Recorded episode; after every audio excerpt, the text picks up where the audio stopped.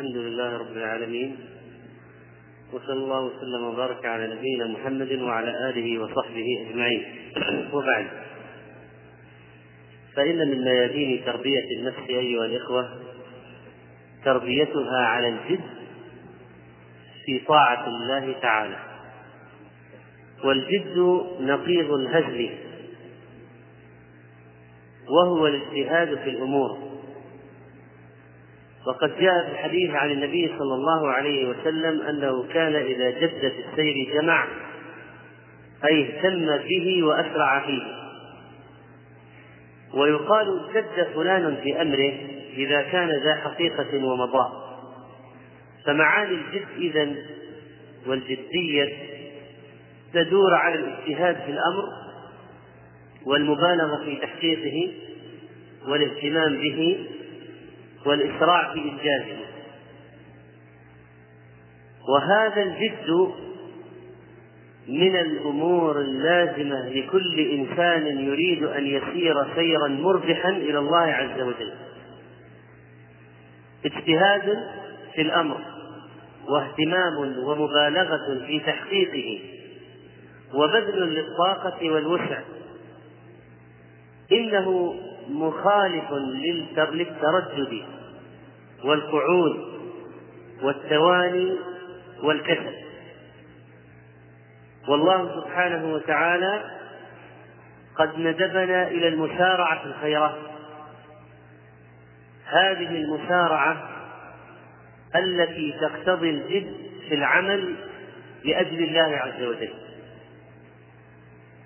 والإنسان يحتاج إلى الجد كثيرا لأن العمر قصير. واللبث يسير. إذا أنت لم تزرع وأبصرت حاصدا ندمت على التفريط في زمن البذل وقد كان النبي صلى الله عليه وسلم يوصي أصحابه بقوله بادروا بالأعمال. اعملوا قبل أن لا تستطيعوا أن تعملوا. إما أن تقوم الساعة أو تأتي الفتن أو تعرض العوارض كالمرض وغيره.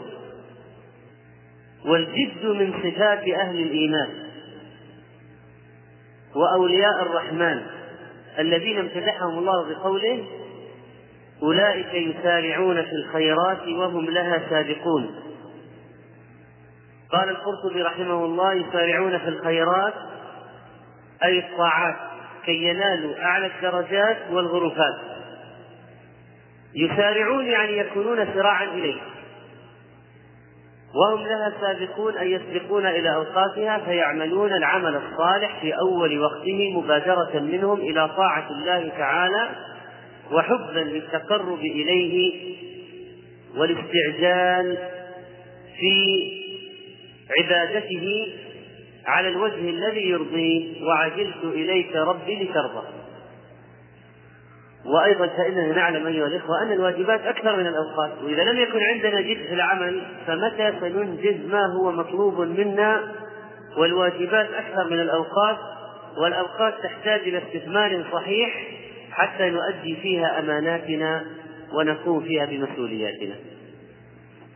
إن هناك أناسا أعرضوا عن الجد واشتغلوا بالهزل واستعذبوا القعود وأطالوا النوم وتوسعوا في المباحات فصار أمرهم في تباب وخسار. والنبي عليه الصلاة والسلام يوقظنا بأمور تنبه الكسلان والغافل. يا أمة محمد لو تعلمون ما أعلم لضحكتم قليلا ولبكيتم كثيرا. و الجد أيها الإخوة يفتح مجال الطاقات الحبيسة في النفس لكي تعمل. إذا وضع الإنسان نفسه في مجال وجو الجد اشتغلت وعملت إني رأيت وقوف الماء يفسده. إن ساح طاب وإن لم يجري لم يطب كما قال الشافعي رحمه الله إني رأيت وقوف الماء يفسده. إن ساح طاب وإن لم يجري لم يطب. فالإنسان إذا تكاسل وتوانى وتوقف يصبح كالماء الآسن وإذا عمل واشتغل وجرى كالماء الجاري في الأعمال جرى في الأعمال كالماء الجاري فاض هو نفسه معدن الإنسان نفسه يطيب. يصبح طيبا بالجد والعمل. ولذلك لما نتكلم عن تربية النفس نقول الجدية أو الجد الجد مهم هنا لكي لا تتعفن هذه النفس ولا تكون في حال العجز والكسل الذي يوردها المهالك. ثم يا إخوان الإنسان عمره مراحل والشاب إذا كان في وقت الشباب والعنفوان والقوة لا يجد ويعمل بقوة فمتى سيعمل إذن؟ نعمتان مغبون فيهما كثير من الصحة والفراغ وقال بعضهم يوصي الشباب يا معشر الشباب جدوا قبل أن تبلغوا مبلغي فتضعفوا وتقصروا كما ضعفت وقصرت. فإذا إذا صار الإنسان متقدما في السن فلا تكون عنده القوة اللازمة للقيام بكثير من الأعمال. ثم إن الإنسان كلما جد اقترب من الله أكثر وكلما اقترب من الله أكثر ارتفعت درجته عند الله. لا زال عبدي يتقرب إلي بالنوافل. لا يزال عبدي يتقرب إلي بالنوافل حتى أحبه. فإذا أحببته كنت سمعه الذي يسمع به الحديث. ثم يا إخوان هذا دين وهو متين ويحتاج إلى قوة لحمله. خذوا ما أتيناكم بقوة. والذين يمسكون بالكتاب وأقاموا الصلاة إنا لا نضيع أجر المصلحين. يمسكون بالكتاب مستمسكون به عاملون به حريصون عليه جادون في تطبيقه. يا يحيى خذ الكتاب بقوة. قال السعدي رحمه الله بجد واجتهاد في حفظ معناه في حفظ ألفاظه وفهم معناه والعمل به. فإذا الله عز وجل أمرنا بالجد. كما أمر من قبلنا وقال خذوا ما أتيناكم بقوة أي بجد واجتهاد فلا بد من المبادرة والعمل. والتحذير البالغ من التفريط والإهمال والكسل لأن الندم هو العاقبة. قال الله عز وجل حتى إذا جاء أحدهم الموت قال رب ارجعون لعلي أعمل صالحا فيما تركت كلا. وأنفقوا مما رزقناكم من قبل أن يأتي أحدكم الموت فيقول ربي لولا أخرتني إلى أجل قريب فأصدق وأكن من الصالحين ولن يؤخر الله نفسا إذا جاء أجلها. والنبي عليه الصلاة والسلام حثنا على الجد بقوله المؤمن القوي خير وأحب إلى الله من المؤمن الضعيف وفي كل خير. احرص على ما ينفعك واستعن بالله ولا تعجز لا تعجز عندك قدره اشتغل اعمل لا تقعد. ولا تقل لو أني فعلت كذا كان كذا وكذا ولكن قل قدر الله أو قدر الله وما شاء فعل. فإن لو تفتح عمل الشيطان. أيها الإخوة إن المؤمن القوي الجاد لا يعجز ويترك العمل بل يغتنم ساعات عمره في طاعة الله تعالى. والله عز وجل فتح لنا أبواب أجر كثيرة. ليست أبواب الخيرات محدودة قليلة في الدين أبدا. في أبواب خير عظيمة كثيرة جدا. ولو اطلع الواحد على أي كتاب من كتب الترغيب مثلا كتب الترغيب التي ألفها العلماء لوجد لأبواب أبوابا كثيرة في الخير. وهذا من رحمة الله أنه فتح لنا أبواب متعددة وكثيرة في الخير وقال اعملوا. اعملوا. ولا شك أن الإنسان المسلم سيحتسب الأجر في عمله مهما كان قليلا وينوع في الطاعات. ومن أكره الصور أن يوجد الواحد كما قال عمر رضي الله عنه سبهللا إني لأكره أن أرى أحدكم سبهللا أي فارغا. لا في عمل الدنيا ولا في عمل الآخرة. فأشر شيء في العالم البطالة. أشر شيء في العالم العالم البطالة. كما ذكر عمر رضي الله عنه وذلك أن الإنسان إذا تعطل عن الاشتغال إذا تعطل عن الاشتغال بأمور تنفعه في الدنيا أو في الدين فماذا سيحدث؟ هذا شيء هذا إنسان غير مفيد ولا يستفاد منه لا هو يعمل لمصلحة نفسه ولا يفيد الآخرين بشيء وينبغي أن يكون الجد في أمور الدين مقدما على الجد في أمور الدنيا. والله سبحانه وتعالى قد أمر نبيه صلى الله عليه وسلم بالجد والعمل. قل هذه سبيلي أدعو إلى الله على بصيرة. أنا ومن اتبعني وسبحان الله وما أنا من المشركين وحياة إبراهيم عليه السلام عمل. قل إن صلاتي ونسكي ومحياي وماتي لله رب العالمين لا شريك له وبذلك أمرت. ولا شك أن آه، الجاد سيحصل له من الخير العظيم والارتقاء ما لا يحصل للكسلان المتواني وهذا واضح إن رجلا أيها الإخوة من الجادين لما سمع الملأ يأتمرون بموسى عليه السلام ليقتلوه ماذا فعل؟ جاء من أقصى المدينة جاء من مسافة بعيدة هل جاء موسى يمشي على مهل كلا؟ يسعى يسعى يشتد في السير ناصحا ومحذرا لموسى عليه السلام. وتحولت العاطفة إلى خطة وعمل. اخرج إني لك من الناصحين. فالآن هو حذره فقال إن الملأ يأتمرون بك ليقتلوك. طيب هل اكتفى بالتحذير ونقل الخبر؟ كلا. وإنما أرفق ذلك بنصيحة عملية. الحل الآن يا موسى أن تخرج. فاخرج إني لك من الناصحين. وموسى عليه السلام ما قال أروح أودع أهلي وأسلم على أصحابي وأجمع عفشي ومتاعي فخرج منها مباشرة وعمل بالتحذير. والجد أيها الإخوة له ميادين كثيرة فمن ذلك الجد في طلب العلم والجد في هذا يقتضي حضور الحلق والتبكير إليها والمواظبة عليها والمصابرة النفس. النفس تريد الانطلاق تحب النوم تحب الكسل. فإذا قيل احبس نفسك في الدرس كان ذلك شاقا على النفس. لكن الشخص الجاد ممكن يصبر ويحبس نفسه لما يفيده وكذلك يرحل ويسافر في طلب العلم ويتحمل المشاق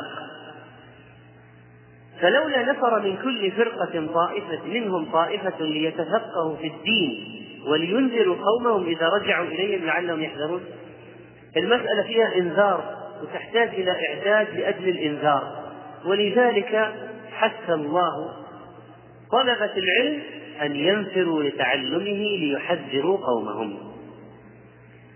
وتربية الآخرين تحتاج إلى ذلك سواء تربية الأولاد تربية الزوجة وتربية الأهل تحتاج إلى ذلك لو أنك تريد أن تلتزم بإقامة ولدك للصلاة كل يوم هذه عملية تحتاج إلى جهد كبير. وإلا فالإنسان يمل ويترك قد يترك. والجد العمل للإسلام والدعوة عموما لا شك أنها مما يؤدي إلى رفعة شأن الدين وهذا أمر نحن مطالبون به ومن مسؤولياتنا. أيها الإخوة إن الشخص الجاد جاد في كل شيء حتى في تطلعاته وأمانيه. حتى قبل أن تكون أعمالا فهو جاد في أفكاره وطموحاته. وهذه الأشياء الحديثة في نفسه والأفكار التي تتولد والخواطر هذه جادة أيضا بمعنى أنه يفكر دائما كيف كيف يعمل على رفعة شأن الدين. وهذا هذه الأماني قد تكون كاذبة وقد تكون أماني صحيحة. فإذا كانت الأماني مقرونة بالأعمال متبوعة بها متبوعة بالعمل فهذه أماني جادة. أما أن الإنسان فقط يتمنى دون أن يعمل فالله عز وجل قال ليس بأمانيكم ولا أماني أهل الكتاب من يعمل سوءا يجزى به. وبعض بني إسرائيل قالوا لنبيهم ابعث لنا ملكا نقاتل في سبيل الله ولماذا لا نقاتل؟ فلما كتب عليهم القتال تولوا. ومن الناس من عاهد الله لئن أتانا من فضله لنصدقن. فلما أتاهم من فضله بخلوا به تولوا عن العمل. فهذه أماني كاذبة. لماذا؟ لأن افتقدت إلى الصدق ما ما تبعت في عمل. لكن عندما ينوي الإنسان أن يعمل بامانيه هذه فعلا فإنه يؤجر ولو ما عمل. من سأل الله الشهادة بصدق أنزله الله منازل الشهداء وان مات على فراشه. ما تمكن من العمل؟ فيبلغه الله ذلك. واحد مر من شارع فرأى مسجدا بناه غني فقال لو أن لي مال فلان لعملت بعمله. قال لو أن لي مال فلان لعملت بعمله. فهما في الأجر سواء. هذه الأماني الصادقة تسبب ارتفاع درجة صاحبها. فلذلك يا أخوان لو قلنا هل فلان هل نحن هل أنا جاد هل أنت جاد هل نحن جادون لابد أن يكون عندنا برامج عملية لابد أن يكون عندنا خطط. قد نفكر بأمور جميلة لرفعة شأن الدين دعوة إلى الله عندنا طموحات وعندنا أفكار لكن إذا لم توجد خطط لتنفيذ هذه الأفكار هذا لا يدل على الجدية وإنما تبقى القضية مجرد أماني في النفوس لم تنفع صاحبها. ولذلك الشخص الجاد دائما يفكر في السبل التي تعين على تنفيذ هذه الطموحات وهذا الرجاء الذي في نفسه. قال ابن القيم رحمة الله عليه ومما ينبغي أن يعلم أن من رجا شيئا استلزم رجاؤه ثلاثة أمور. أولا محبة ما يرجوه وثانيا خوفه من فواته وثالثا سعيه في تحصيله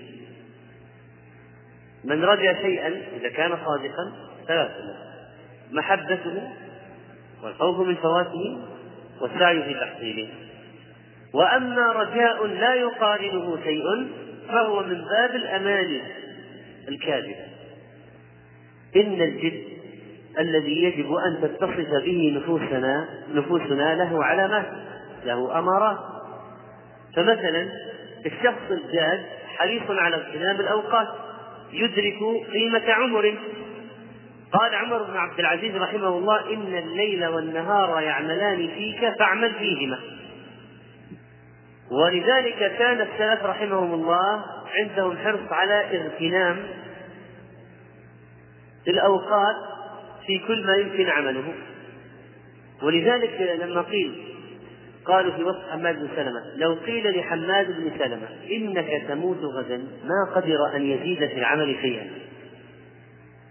يعني واحد وصل درجة التشبع مغتنم كل الأوقات. لو قيل له إنك تموت غدا ما قدر أن يزيد في العمل شيئا. هذا وصل إلى القمة. وقال وقالوا أيضا عن سليمان التيمي رحمه الله قال بعض طلابه هو هو نفسه حماد هذا الذي ذكرنا ما قيل فيه. هو كما ذكرنا يا إخوان سابقا عملية اكتساب الصفات تأتي من ملازمة القدوات. حماد بن سلمة هذا من أين أخذها؟ من شيوخه. من شيوخ من شيوخ حماد؟ سليمان التيمي ماذا قيل في سليمان التيمي؟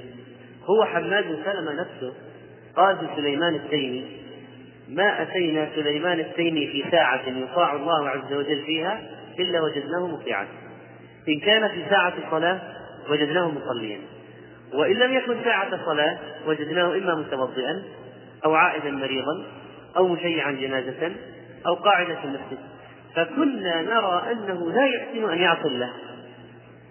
ما لو أراد أن يعصي يفشل لا ينجح في المعصية. لا يحسن أن يعصي الله. من كثرة اشتغاله بالطاعات. من علامات الشخص الجاد الاهتمام بالمسؤوليات وتنظيم الأوقات. لأنه يعلم أن الواجبات التي عليه كثيرة. فإنه لا بد من إعطاء كل ذي حق حقه وهذا لا بد من ترتيب الوقت وتنظيم الوقت. فيه ولذلك عمر رضي الله عنه آه، لما قال إن لله عمل بالليل لا يقبله بالنهار وعمل بالنهار لا يقبله بالليل المسألة معناها هناك أعمال معينة لابد أن تؤدى في أوقات معينة. هذا ما نستفيده من كلامه رضي الله عنه. أعمال معينة لابد أن تؤدى في أوقات معينة وفي أوقات ولو أنك أجلت إلى وقت آخر لا يقبله الله. فهناك أحيانا فروض عين أو فروض كفاية لابد أن يقام بها الآن. لو مثلا واحد رأى منكر لو توانى لو قال سأنكر بعد ساعة يمكن راح صاحب المنكر ومشى واختفى وفاتت الفرصة. فلا بد أن ينكر فورا وحالا. هناك أعمال لابد من القيام فيها فيها فورا. فإذا عندما ينظم الإنسان وقته بناء على الأولويات الأوجد مثلا الأعلى درجة الأكثر أجرا عند الله ثم الشيء الذي يفوت ينفذ فورا يقدم على الشيء الذي لا يفوت. هذه من الاعتبارات في عملية تنظيم الأوقات. الشيء الذي لا يفوت يقدم على الشيء الذي لا يفوت. أذكر أنني سألت الشيخ محمد بن صالح العثيمين حفظه الله عن رجل قام قبل الفجر بدقائق يعني. هل يوتر أو يتسحر وهو يريد الصيام؟ هل يوتر؟ ما أوتر. قام قبل الفجر بوقت يسير. ما يستطيع أن يعمل الأمرين لا يستطيع أن يعمل الأمرين هل يوتر أو يتسحر للصيام فقال الشيخ يتسحر لأن السحور ما له قضاء والوتر له قضاء. ولذلك عملية تنظيم الأوقات يا إخوان تحتاج إلى تحتاج إلى علم. نقول مثلا مراعاة الأولويات مراعاة الأولويات بناء على أي شيء؟ تقدم تقدم هذا وهذا بناء على ماذا؟ ولما يقول مثلا نقول الأعلى درجة يقدم الأحب إلى الله يقدم معرفة الأحب إلى الله يحتاج إلى علم. ولما نقول مثلا يراعى ما يفوت ويقدم على ما لا يفوت يراعى ما ليس له عوض ويقدم على ما له عوض. يراعى ما لا يقضى ويقدم على ما يقضى. هذه مسائل تحتاج إلى علم. فالجد لا بد أن يكون لصاحبه الجاد لا بد أن يكون عنده علم. ثم الشخص الجاد يضرب في كل غنيمة بسهم والنبي صلى الله عليه وسلم لما سأل أصحابه مرة والله عز وجل أراد أن أن يكشف للناس فضل الصديق فسأل عليه الصلاة والسلام أصحابه مرة أسئلة من أصبح منكم اليوم صائما؟ قال أبو بكر نعم من تبع منكم اليوم جنازة؟ قال أبو بكر نعم من أطاع منكم اليوم مسكينا؟ قال أبو بكر نعم من عاد منكم اليوم مريضا؟ قال أبو بكر نعم. طبعا أجاب لأنه السؤال موجه للنبي عليه الصلاة والسلام. قال ما هي مسألة رياء يعني في سؤال الآن سؤال محدد والنبي عليه الصلاة والسلام لابد أن يطاع ويجاب. سأل قال ما اجتمعنا في امرئ إلا دخل الجنة؟ فإذا من الجد أننا نضرب في كل عمل خير بسهم ونحاول جمع الفضائل. نحاول جمع الفضائل. ثم من صفات الشخص الجاد يا إخوان أنه دائم الارتقاء بعض الشباب في مسيرتهم متذبذبين. سار ينزل وسار يطلع. وقد يأتي عليه وقت طويل وهو نازل أو وهو هامد بارد. بينما الشخص الذي يعمل باستمرار وعنده جدية يرتقي باستمرار.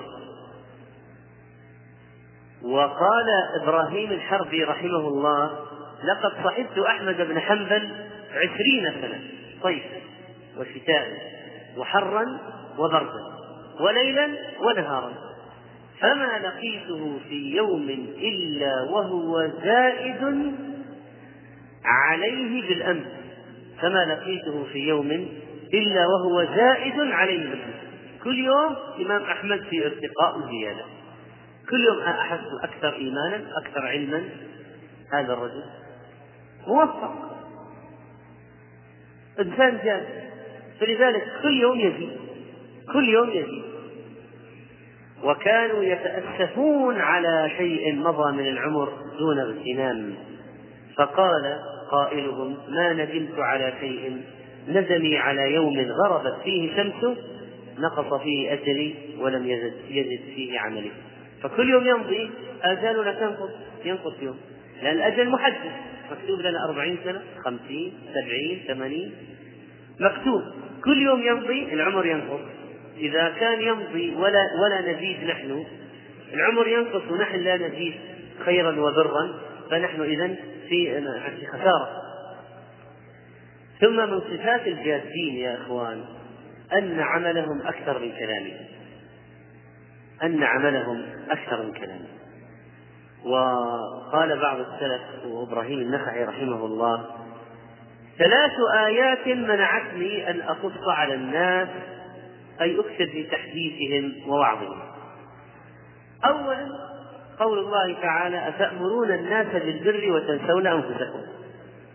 ثانيا وما أريد أن أخالفكم إلى ما أنهاكم عنه. وثالثا يا أيها الذين آمنوا لم تقولون ما لا تفعلون؟ وإذا أراد الله بعبد خيرا فتح له باب العمل وأغلق عنه باب الجدل. إذا أراد الله بعبد غير ذلك فتح عليه باب الجدل وأغلق عنه باب العمل.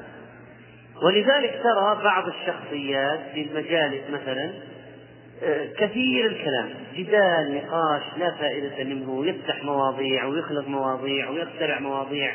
ولا تحس أن هناك فائدة عملية من وراء هذه النقاشات إلا إهدار الأوقات وإثارة الشحناء كل واحد يريد أن يثبت من هؤلاء المصابين بهذا الداء أنه على حق وأن غيره غير محق.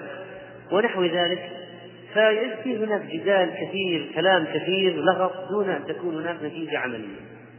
فالسعيد من قل كلامه وكثر عمله. وكثرة الكلام أصلا تؤدي إلى كثرة السقطات كثرة الكلام تؤدي إلى كثرة الزلات.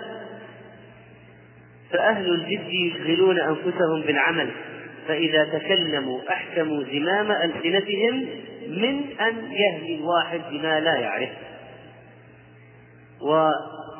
والإنسان مهما الجاد مهما صار عليه من الضغوط والأزمات النفسية والمصائب عنده دائما باب عمل.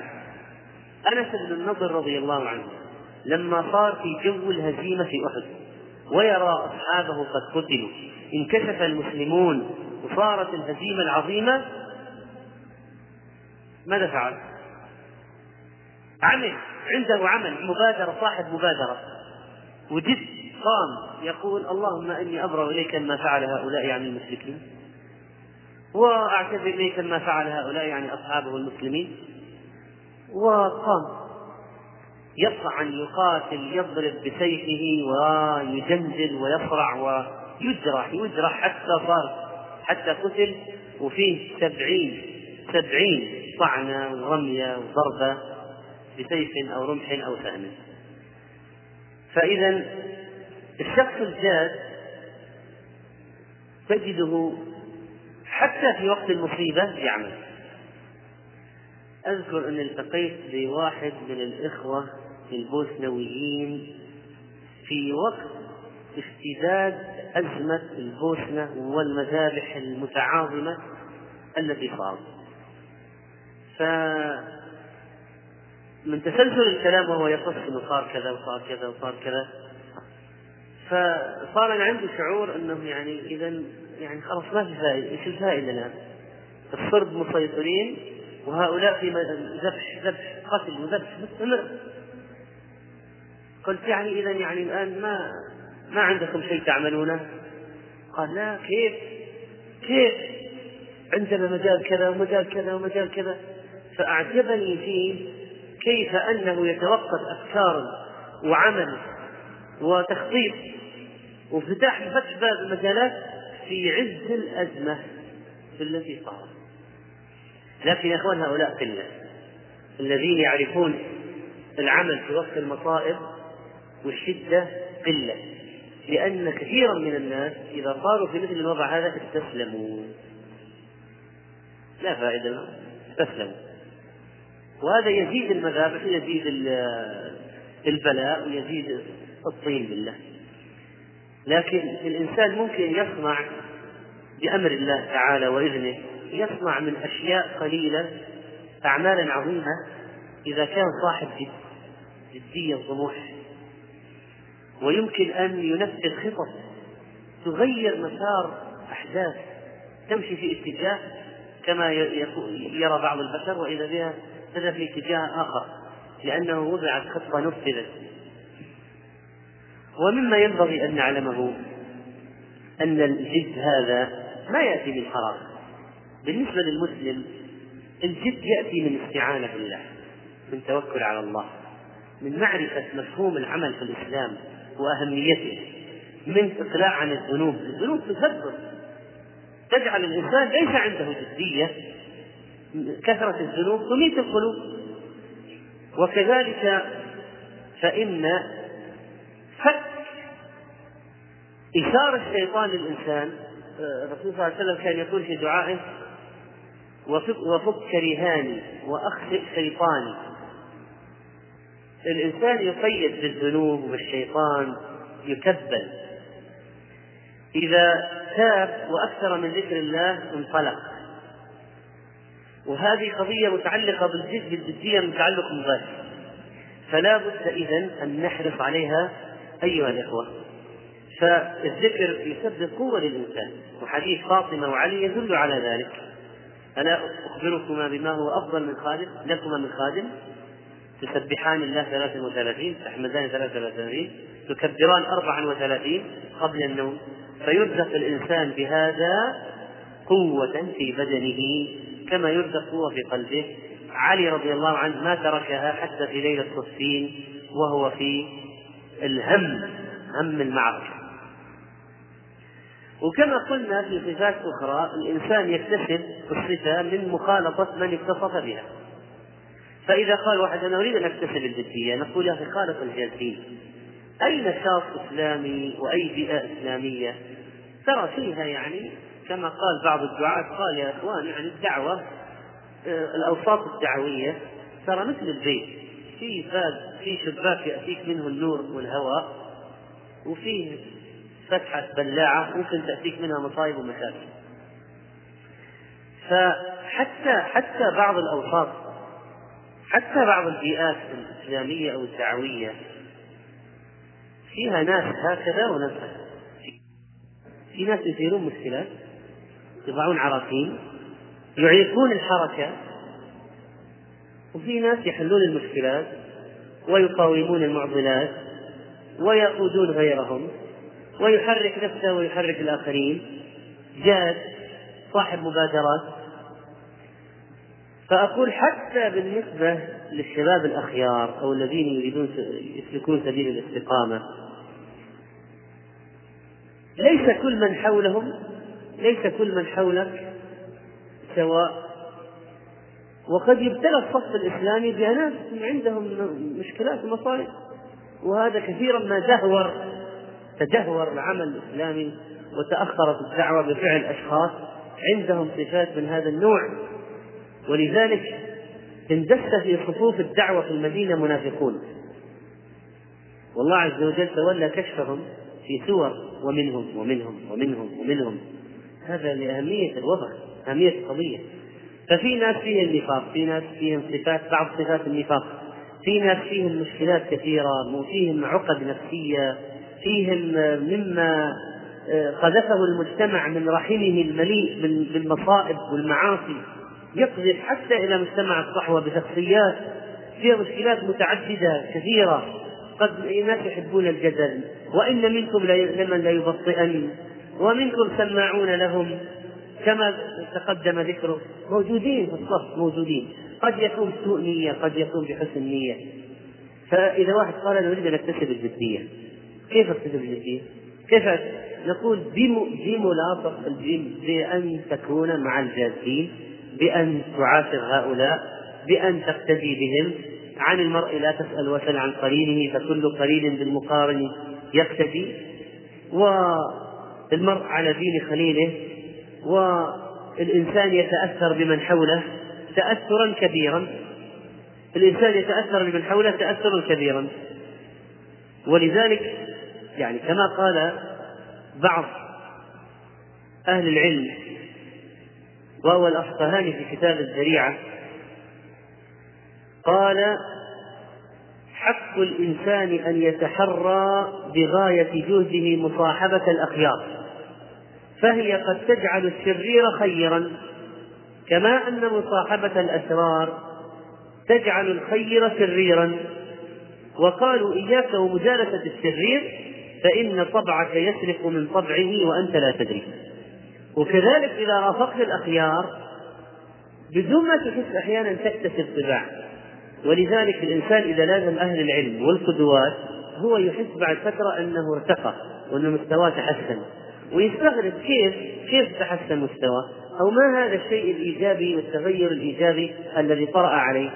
فهذا يا إخوان من المقارنة ومن الملازمة والمعاشرة والمخالطة. الإنسان يكتسب وهو لا يشعر. يكتسب وهو لا يشعر يكتسب صفات وخصال تنمو فيه أشياء. ولذلك مرافقة الأخيار مخالطة هؤلاء الجادين تكسب الإنسان صفة الجدية. بل وتنميها وتزيدها في نفسه. والشخص إذا كان نظرته نظرة دنية ما يكون من أصحاب الجدية. وإذا كان نظرته نظرة علوية يكون من أصحاب الجدية. النفوس الصغيرة ترى السعادة في الدعة والكسل والخلود إلى إلى النوم والراحة والإكثار من المطاعم والمشارب واللهو بالمباحات.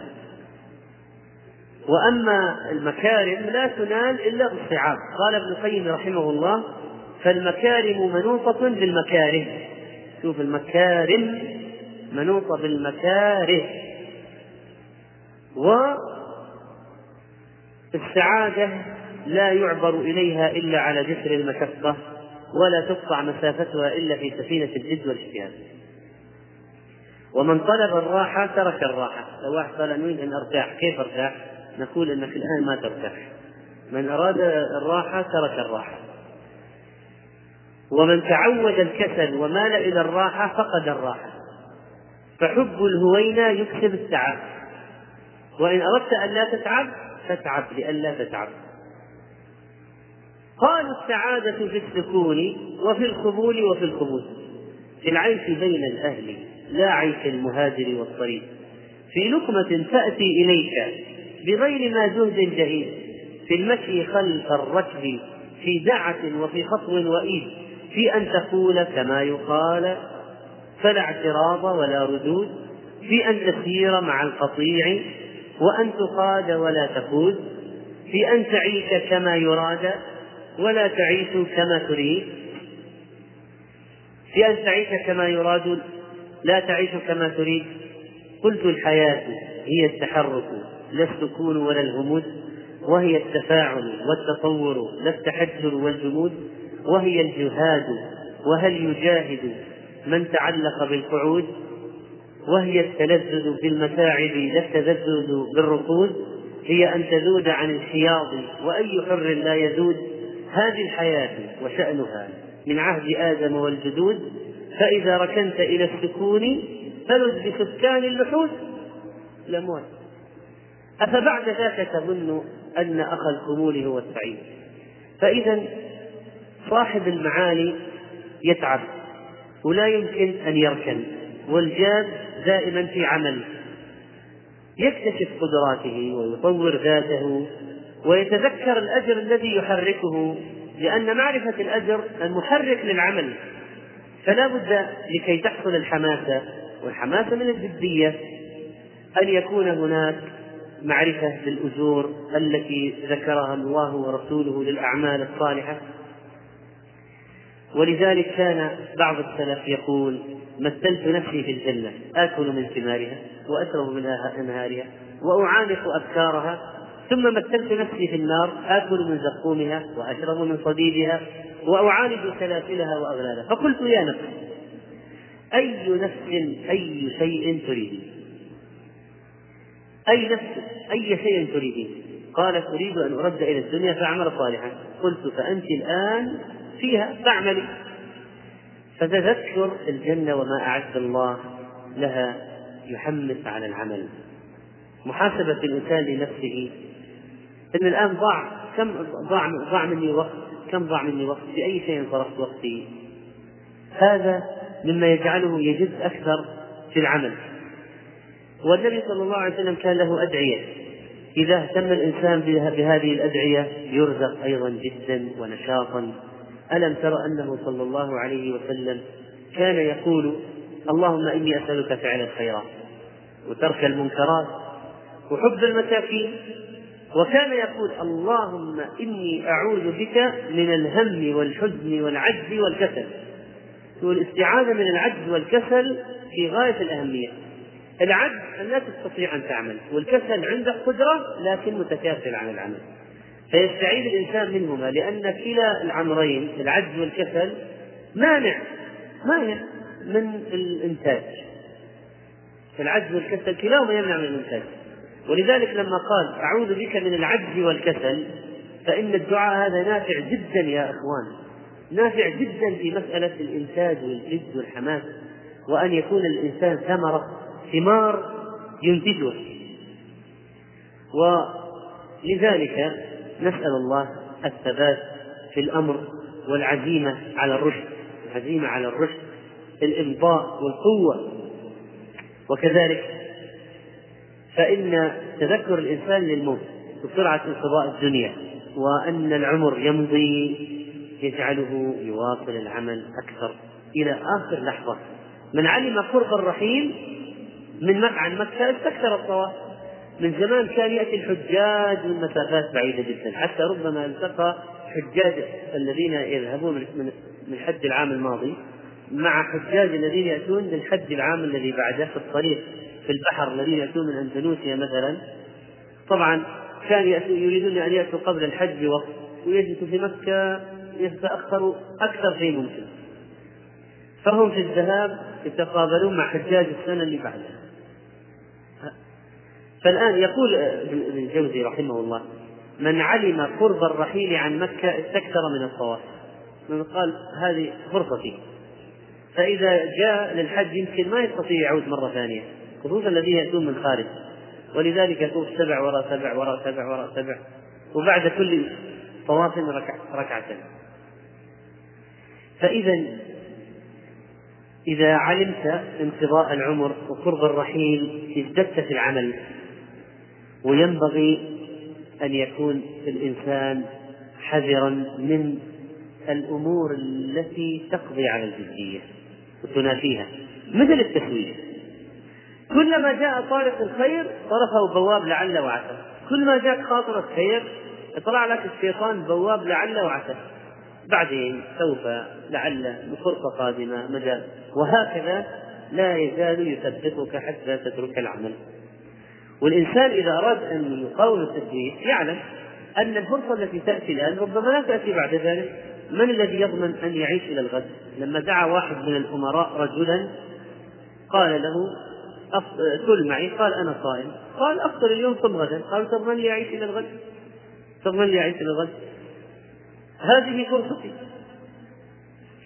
وكذلك فإن الجاد عنده حزم.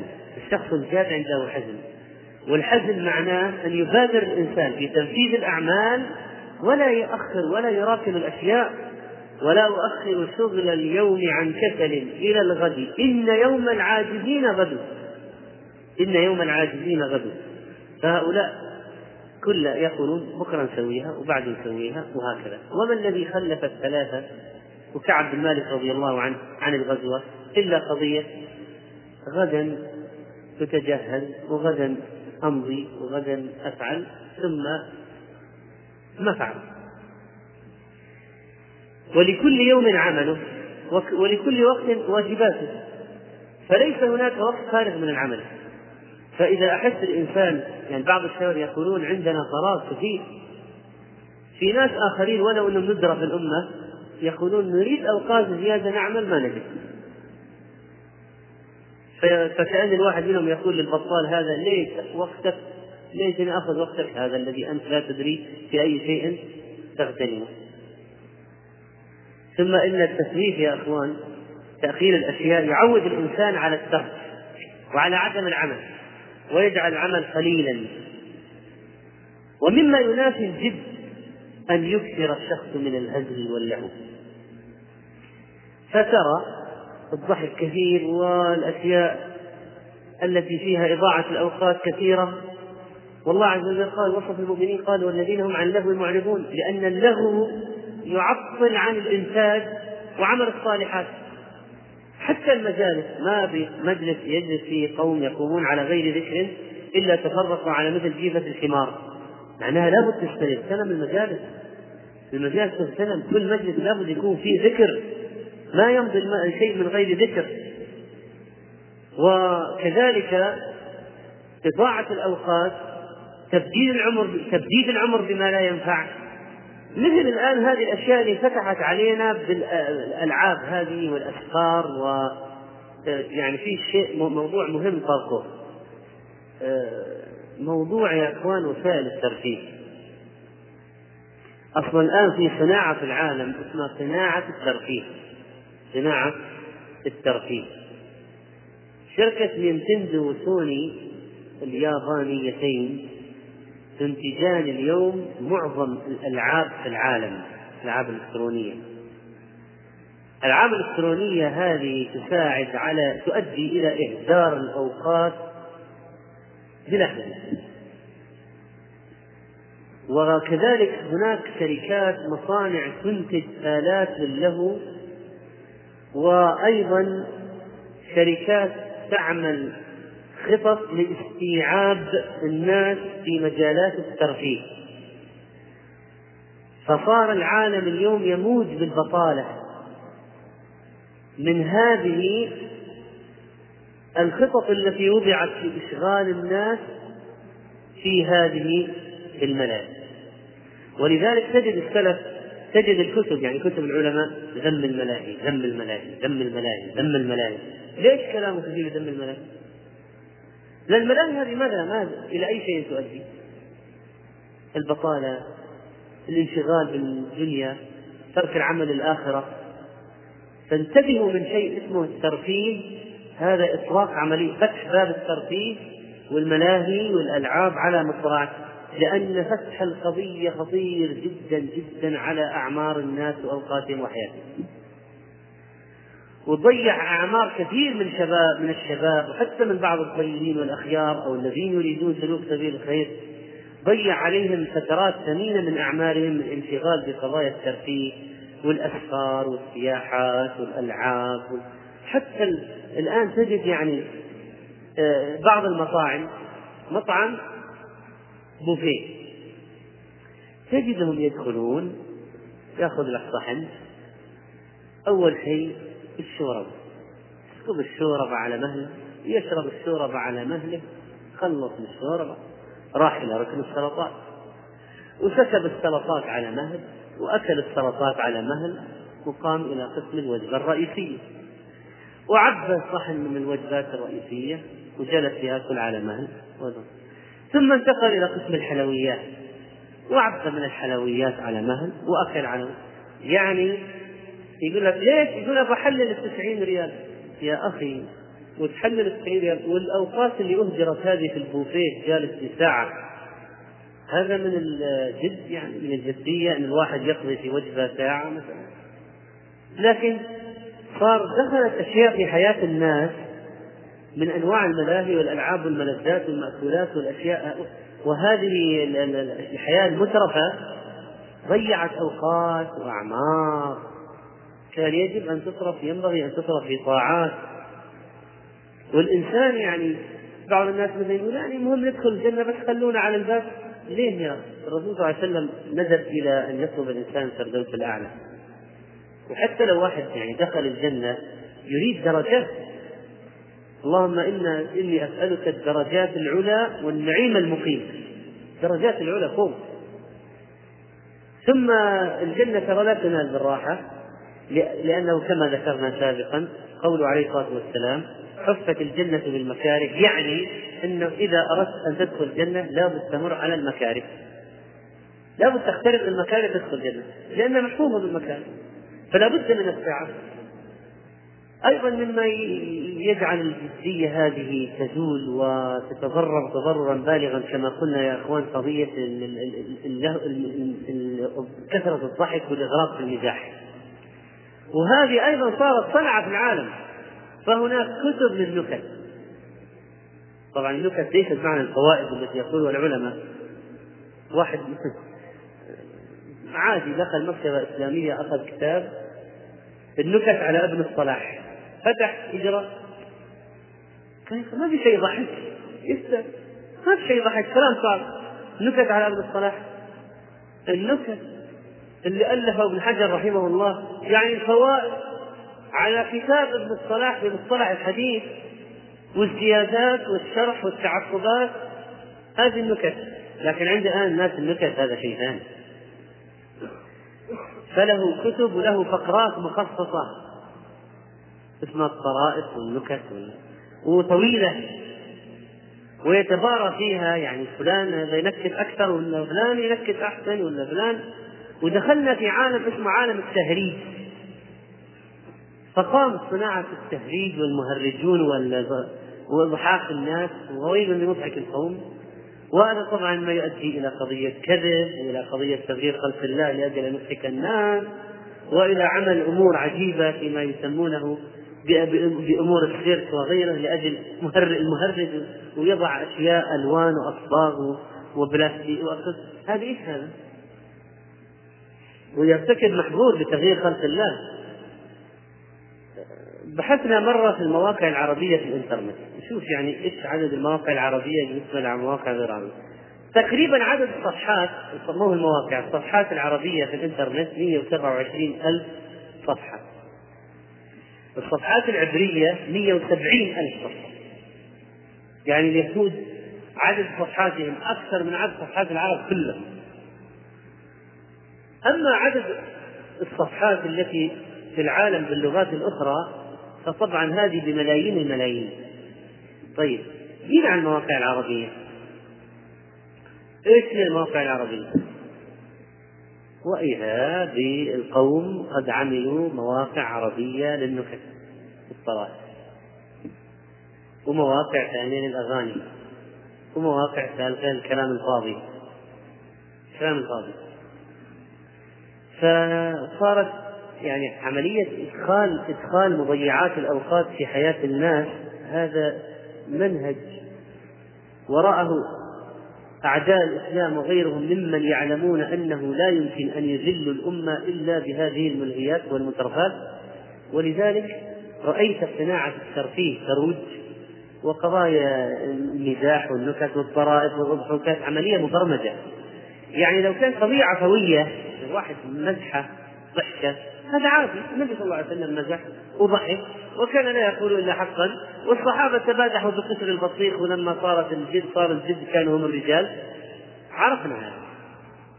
وعمر رضي الله عنه قال لابن عباس لما غطس مروا على مكان ماء غطسوا فيه قال تعالى أباقيك.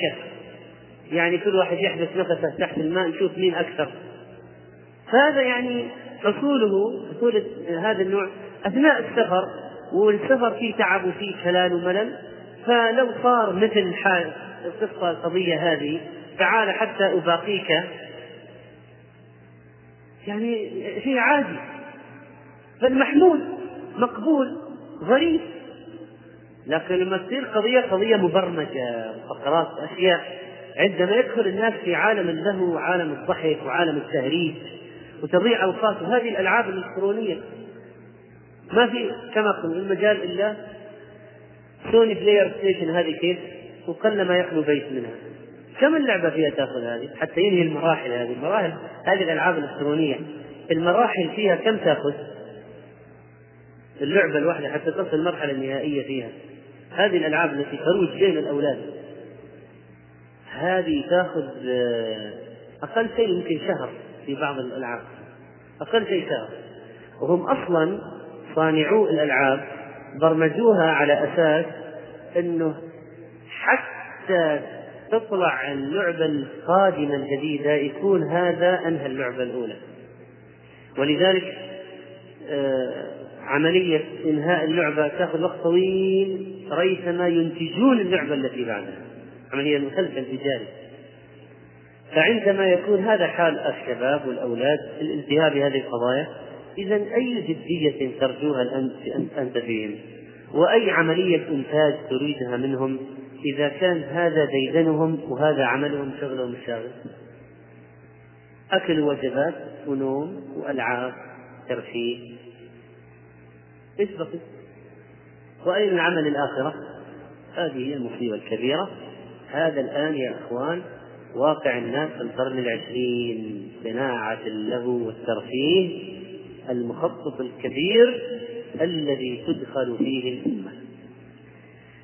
مسألة مصاحبة البطالين من الكوارث التي طبعا تضر بالجدية ضررا بالغا. وكما قلنا في مسألة ملازمة الأخيار والصالحين وتنتج أن تنتج آه، صفات أو الإنسان يكتسب صفات طيبة كذلك البطالين مجالسة الشرير. إياك ومجالسة الشرير فإن طبعك يسرق من طبعه وأنت لا تدري. قال الأصفهاني والريحانة الغضة تذبل بمقارنة الزابلة. حط تفاحة فاسدة في كرتون تفاح. وتعال بعد. مدة. تفاحة فاسدة في كرتون التفاح يقضي عليه ولهذا يلقط أصحاب الفلاحة الرمم عن الزروع لئلا تفسدها ومعلوم أن الماء والهواء يفسدان بمجاورة الجيفة إذا قربت منه إذا قربت منهما. وذلك مما لا ينكره ذو تجربة. إذا كانت هذه الأشياء بلغت في قبول التأثير هذا المبلغ فما الظن بالنفوس البشرية التي موضوعها لقبول صور الأشياء خيرها وشرها؟ يعني أكثر وأعمق لا تصحب الكسلان في حاجاته. كم صالح لفساد آخر يفسد عدوى الفليج إلى الصحيح سريعة والجمر يوضع في الرماد فيخمد. الجمر يوضع في الرماد فيخمد. حط واحد نشيط وسط كسلانين بعد فترة يبرد هو يخمد. ولذلك فلا بد من الحذر من مصاحبة البطالين وأهل الله لأنها سيفسد عليك الجدية هذه تماما. والإغراق في المباحات كما قلنا يعني مناف لقوله تعالى كلوا واشربوا ولا تسرفوا. وعمر قال لرجل كلما اشتهيت اشتريت. يعني عندك المسألة تبع على تبع الهوى والشهوة. كلما اشتهيت اشتريت. وكان بعض السلف يدعو الله أن يرزقه النوم اليسير حتى يستطيع يقوم الليل ويعمل الأعمال الصالحة. وكانوا أيضا لا يغرقون لا يستغرقون في المباحات. لأجل أنها تضيع عليهم القيام بالواجبات والمستحبات وتشغلهم أذهبتم طيباتكم في حياتكم الدنيا واستمتعتم بها. كلنا استمتاع بالمباحات. إذا ماذا بقي للدين والعمل للإسلام؟ وهذا يركن إلى زوجته وأولاده وهذا يتابعهم على هواهم. يا أيها الذين آمنوا إن من أزواجكم وأولادكم عدوا لكم فاحذروهم. ناس في مكة أسلموا. ما الذي قعد بهم عن الهجرة؟ ليش ما هاجروا؟ أهلهم أبى أزواجهم وأولادهم أن يدعوهم يهاجروا فجاءوا بعد مدة والناس تعلموا العلم وازدادوا إيمانا بالمدينة. ولما رأوا ما فاتهم من الخير العظيم هموا بهم ليعاقبهم فأنزل الله يا أيها الذين آمنوا إن من أزواجكم وأولادكم عدوا لكم فاحذروهم وأن تعفوا وتصفحوا فإذا ندبهم إلى الصبر الآن الآن الضرب على شيء مضى معاقبة على شيء مضى ما في فائدة. بالعكس أنت ينبغي أن تزيد فيهم الجدية وتحملهم على الطاعة. ولو أنهم قعدوا بك عن خير هات بعد ذلك لو قصرت وأخطأت وتابعتهم احمل نفسك واحملهم على الخير وليس فقط قضية المعاقبة. وكذلك يا إخوان فإن التأمل في سير العلماء كيف كانوا يغتنمون الأوقات؟ كيف كان واحد يختار كف الدقيق أو الكعك؟ كف الكعك بالماء يبل بالماء لأنه أسرع في الأكل ما يحتاج إلى مضغ والمضغ يأخذ وقت فيأخذ أشياء مأكولات ما فيها مضغ حتى يوفر يوفر وقت. وهؤلاء العلماء الذين كانوا يتابعون الدروس درسا بعد درس. وهذا الطبري رحمه الله صاحب المحبرة العجيبة والصحيحة الذي كان لا زال يؤلف في منفعة الإسلام والمسلمين. وهذا ابن عقيل الذي ألف 800 مجلد. قال جابر رحمه الله أكبر كتاب في الدنيا. وهذا آه، غيره وغيره من أهل العلم الذين كانوا أبو الوفاء بن عقيل الذي ألف ذلك الكتاب وغيره وغيره من من أهل العلم الذين كانوا يحرصون على انتخاب الفوائد وجمعها في الكتب كل ذلك لأجل منفعة المسلمين وبصبرهم وإخلاصهم جعل الله تعالى مصنفاتهم تسير في الناس وأخيرا أيها الإخوة فإن بعض الناس يظن أن الجدية هي في العبوس في التشديد والتنطع وليس ذلك من الجدية في شيء بل إنه أمر مذموم. الجدية لا تنافي المزاح بقدر أن يقول حقا لا تنافي تغيير الإحماض والتغيير في بعض الأشياء. كانوا مثلا في مجالس ابن عباس في الحديث والتفسير إذا صار في شيء من الملل تناشدوا بعض الأشعار. تناشدوا بعض الأشعار لتغيير الجو. الآن شوف كيف ما حصل لبعض الشباب في قضية الأناشيد. تجد عنده في السيارة عشر أشرطة أناشيد.